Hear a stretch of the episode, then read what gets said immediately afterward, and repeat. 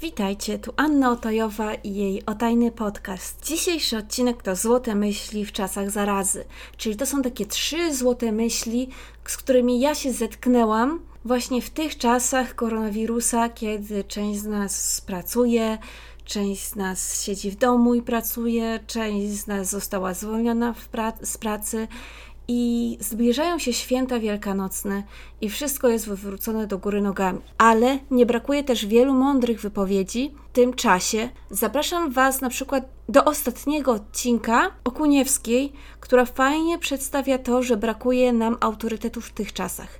Że tak naprawdę nikt nic nie wie i nikt nie może być dla nas autorytetem, bo nigdy nie wypowiada się z takiego punktu osoby, która wie, o czym mówi, bo nikt z nas tak naprawdę jeszcze nie wie, czym jest nowa wersja koronawirusa. I słuchajcie, ja na przykład mam taki straszny rozjazd na Facebooku i mam tam ludzi, którzy mówią, trzeba nosić maseczki, a drudzy mówią, to jest tylko marnotrawstwo. Jedni mówią, trzeba zwrócić do normalnej pracy, a drudzy mówią, siedzieć na tyłku.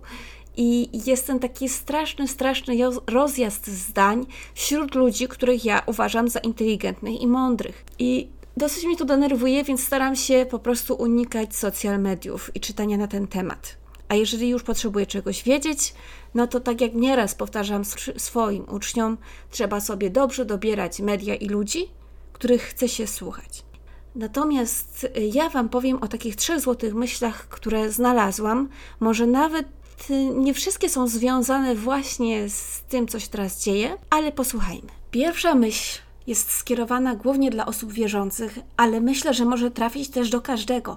I słuchajcie, ona pochodzi z takiej strony w w w kropka parafiakazimierz kropka waw kropka p l. Nie wiem, kto się tutaj wypowiadał. Znalazłam tę myśl, to jest część wypowiedzi. Znalazłam tę myśl na stronie mojej parafii skopiowaną i bardzo mi się spodobała. Mamona złapała nas, spędzaliśmy wolny czas w centrach handlowych, więc choroba zamknęła je, abyśmy mogli zrozumieć, że nie można kupić szczęścia. Skupialiśmy wiele uwagi na naszym wyglądzie i porównywaniu siebie, więc choroba zakryła nasze twarze maskami, abyśmy zrozumieli, że nie w wyglądzie tkwi piękno. W pędzie życia i pośpiechu, w wyścigu szczurów staliśmy się bardzo niecierpliwi, dlatego otrzymaliśmy wiele obostrzeń życia codziennego, abyśmy zaczęli uczyć się spokoju i cierpliwości.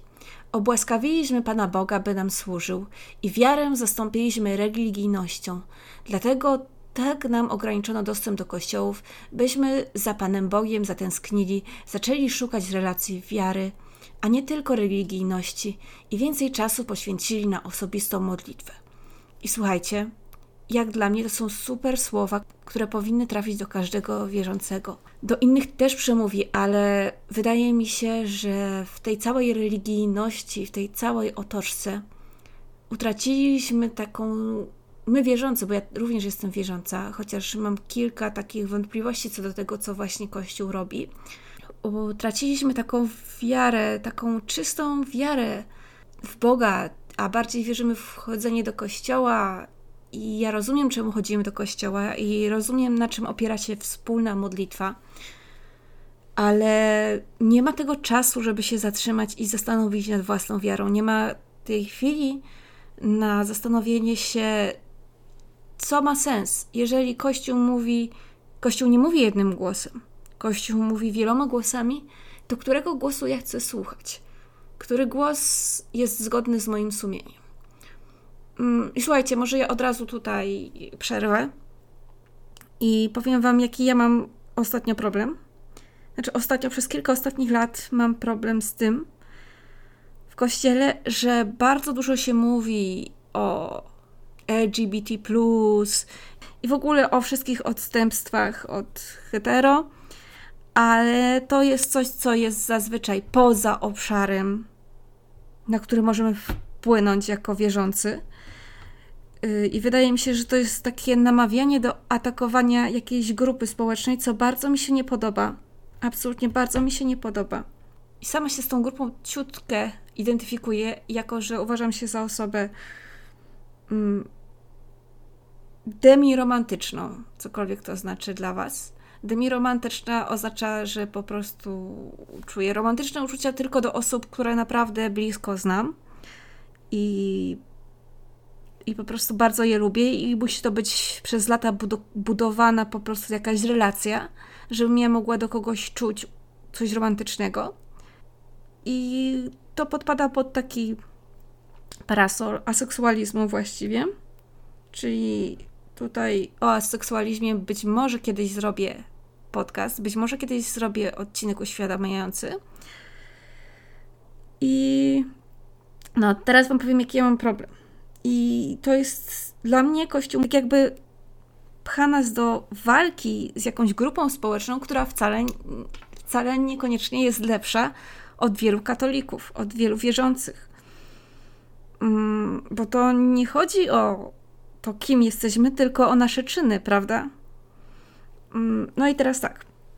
W tym samym czasie Kościół według mnie za mało przykłada wagi do tych osób, do których mógłby dotrzeć. Czyli na przykład mógłby dotrzeć do takich na przykład współmałżonków, którzy są wobec siebie niewierni.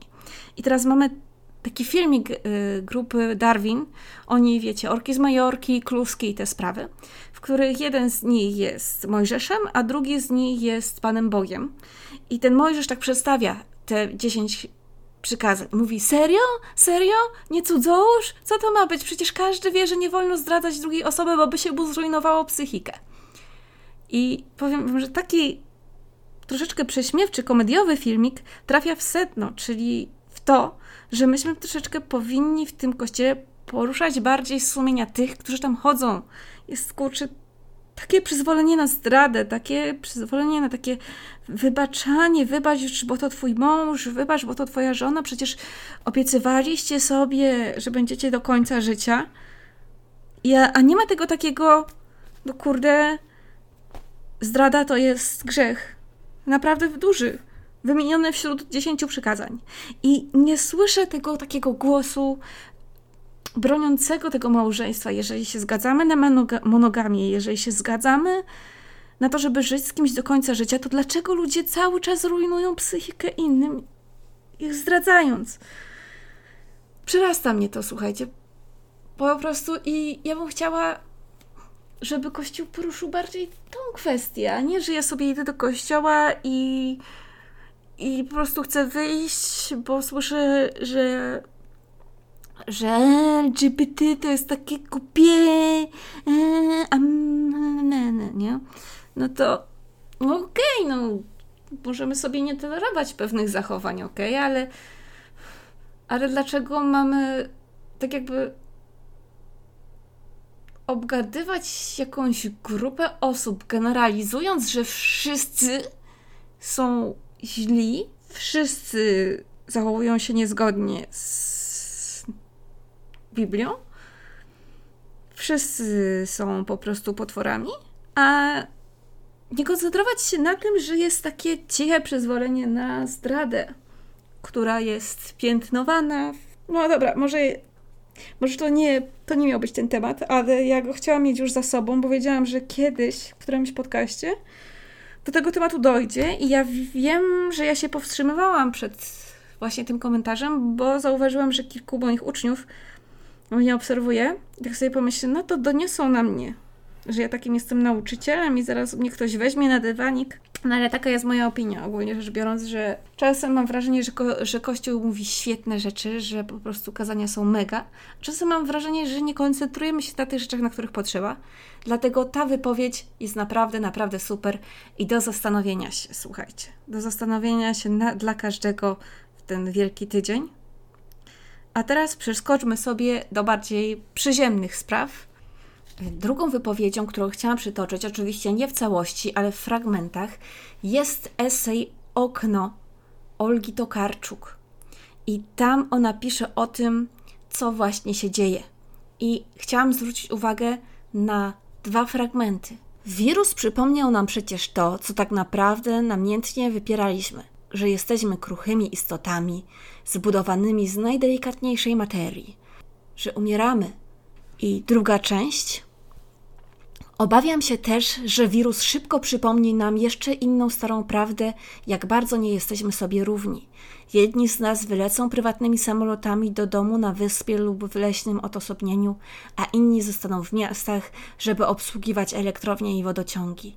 Jeszcze inni będą ryzykować zdrowie, pracując w sklepach i szpitalach. I teraz taka podsumowująca myśl z tego eseju. Sytuacja przymusowej kwarantanny i skoszarowania rodziny w domu może uświadomić nam to, do czego wcale nie chcielibyśmy się przyznać. Że rodzina nas męczy, że więzi małżeńskie już dawno zetlały. Nasze dzieci wyjdą z kwarantanny uzależnione od internetu, a wielu z nas uświadomi sobie bezsens i jałowość sytuacji, w której mechanicznie i siłą inercji tkwi. A co jeśli wzrośnie nam liczba samobójstw, zabójstw i chorób psychicznych? Słuchajcie, i ten esej kończy się Nadchodzą nowe czasy. Ja Wam tutaj wyrwałam kilka zdań z kontekstu, które ja uważam za takie najbardziej y, takie wymowne. I słuchajcie, chciałabym, zwłaszcza jeżeli moi uczniowie to s- słuchają, żeby oni, żeby wszyscy, którzy to, to słuchają, a przede wszystkim, wszystkim te moje kochane dzieci z podstawówki, zrozumiało taką ciężką rzecz do przełknięcia. I to jest to, że nic na świecie nie jest stałe, że jedynym stałą, jedyną stałą rzeczą jest zmiana. I super jest marzyć, kim się chce zostać w przyszłości, ale może się okazać, że tych zawodów już nie będzie, że na ich miejsce pojawią się inne, że może będziecie musieli sprostać jakimś jeszcze gorszym rzeczom niż koronawirus. A może będzie okej? Nie wiadomo. Natomiast nie należy zakładać, że to, co mamy tu i teraz, jest nasze na zawsze. I nie chciałabym, żebyście się przywiązywali do, przede wszystkim do rzeczy materialnych. Nie chodzi o to, że kto ma więcej, nie chodzi o to, że o, coś tam nie mogę sobie pograć, o, nie mogę wyjechać na rowerze, że wydawało Wam się, że to jest coś, co będzie zawsze, prawda? A teraz... A teraz okazuje się, że to wcale nie jest coś, co macie da- zawsze. To jest coś, co możecie doceniać, jak już się to wszystko skończy. I że żyjemy, żyliśmy i mam nadzieję, że będziemy żyć w naprawdę dużo lepszych czasach niż niektórzy nasi pradzia- pradziadkowie, prapradziadkowie. Pierwsze, co powtarzałam i co nadal niektórym powtarzam. Ja się cieszę, że to wszystko, co się teraz dzieje, to nie jest wojna, że nie umieramy przez taką stricte wojnę, gdzie jeden człowiek świadomie zabija drugiego człowieka. Że póki nie ma w nas takiej dużej dawki nienawiści do siebie nawzajem, to ja się i tak cieszę, że to tylko to, słuchajcie, no ja mam stany lękowe. Ja już nie jedną rzecz sobie wyobrażałam, nie jedna rzecz mi się w życiu śniła. Mam wizje kata- katastroficzne i się tego strasznie wszystkiego boję. I tej sytuacji, w której teraz jesteśmy, mega się boję, ale i tak to nie jest żaden najgorszy scenariusz, na jaki ja wpadłam, co się będzie działo za czasów mojego życia. I ja wiem, że niektórzy są świadomi tego wszystkiego, tego ogromu, który może się stać. I słuchajcie, no, jeżeli ktoś ma za dużą świadomość tego ogromu, który się dzieje, to musi niektóre sprawy ignorować, tak jakby chować je do kieszeni, troszeczkę je zagłuszać, żeby móc normalnie nie żyć. Ale w takiej sytuacji jak teraz jest takiej osobie troszeczkę łatwiej, bo był świadomy, że coś takiego mogło się stać. A niektórzy nadal się buntują przed nową rzeczywistością, nadal nie są w stanie zatrzymać się i zobaczyć, co jest dla nich ważne. Najbardziej się boję właśnie tego, że po tej całej kwarantannie wszyscy za wszelką cenę będziemy próbować wracać do tego, co było, żeby odbudować ten świat, jaki był przed kwarantanną, przed tym siedzeniem w domu, przed koronawirusem, nie zastanawiając się, jakie dobre rzeczy możemy wynieść z tego zastanawiania się nad sobą, jakie rzeczy, jakie wnioski możemy wyciągnąć z tego, co się teraz dzieje i w jaki sposób możemy zmienić świat na lepszy. Że ta nasza desperacja, żeby wszystko było bez zmian, wszystko było po staremu, no to słuchajcie, no to to tak nas trochę zatrzymuje i to nie sprawia, że świat stanie się lepszy. Zatrzymajcie się na chwilę, słuchajcie. Zatrzymajcie się na chwilę i przemyślcie to, kim chcielibyście być jako ludzie, kiedy to wszystko się skończy. A teraz dosyć ciekawa myśl z książki, którą czytałam i ona już kompletnie jest oderwana od tego tematu. Trzecią i ostatnią myśl, jaką chciałabym Wam dzisiaj przekazać, znalazłam w jednej z czytanych książek, ale najlepsze jest to, że mam w niej milion zakładek i nie mogę znaleźć tej myśli. W skrócie ta myśl brzmiała: wolność zaczyna się od zaufania do samego siebie. Czyli teraz mamy okazję właśnie zrobić coś w kierunku zaufania się do samego siebie. Chodzi o to, tak jak mówiłam już w niektórych moich odcinkach podcastu, żeby po prostu mieć zaufanie do samego siebie, żeby wiedzieć, czego nie wiemy, co musimy sprawdzić, co wiemy na pewno, co o sobie wiemy na pewno, czego inni nie powinni nam mówić. Słuchajcie, jeżeli wiemy, że nie jesteśmy krzesłem, nikt nie wciśnie w nas, że jesteśmy krzesłem. Czyli taka samoświadomość i zaufanie do samego siebie i własnych decyzji daje nam początek poczucia wolności. Zaraz mi powiecie: nie, to nieprawda, bo to państwo ma, da, ma nam dać poczucie wolności.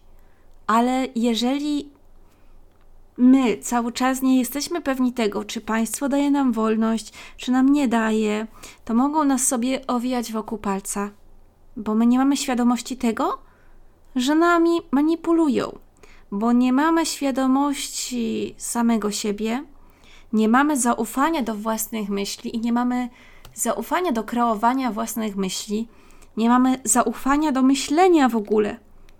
I to mnie przeraża czasem w szkole, że my próbujemy dzieciom i młodzieży przekazać to, że powinni myśleć samodzielnie, i próbujemy im przekazać to, że powinni wybudować własne wypowiedzi, i próbujemy przekazać im to, że nauka jest bardzo ważna w tym, aby stworzyć własną opinię i oprzeć ją na czymś. Ale to potem nie działa. Nie mamy własnych myśli. Ja nie mówię, że musimy wierzyć tym samym osobom. Musi, musimy po prostu wiedzieć, komu wierzymy. Musimy wiedzieć, czy ta osoba nam odpowiada, czy nam nie odpowiada. A zdań będzie tyle, ile jest ludzi. A my się nie poczujemy do końca wolni, dopóki nie będziemy mieć zaufania do samego siebie. I tak było napisane w tej książce.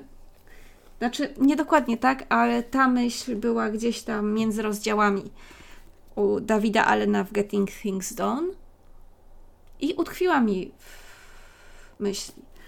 I powiem Wam, że dużo dzisiaj jest takich urwanych myśli, dużo jest takich rzeczy do przemyślenia i właśnie to są rzeczy, które bym chciała, żeby każdy sobie przemyślał. Mm, i może napisał do mnie maila, jeżeli chce o tym pogadać, na niebieska koza jeden małpa gmail kropka com.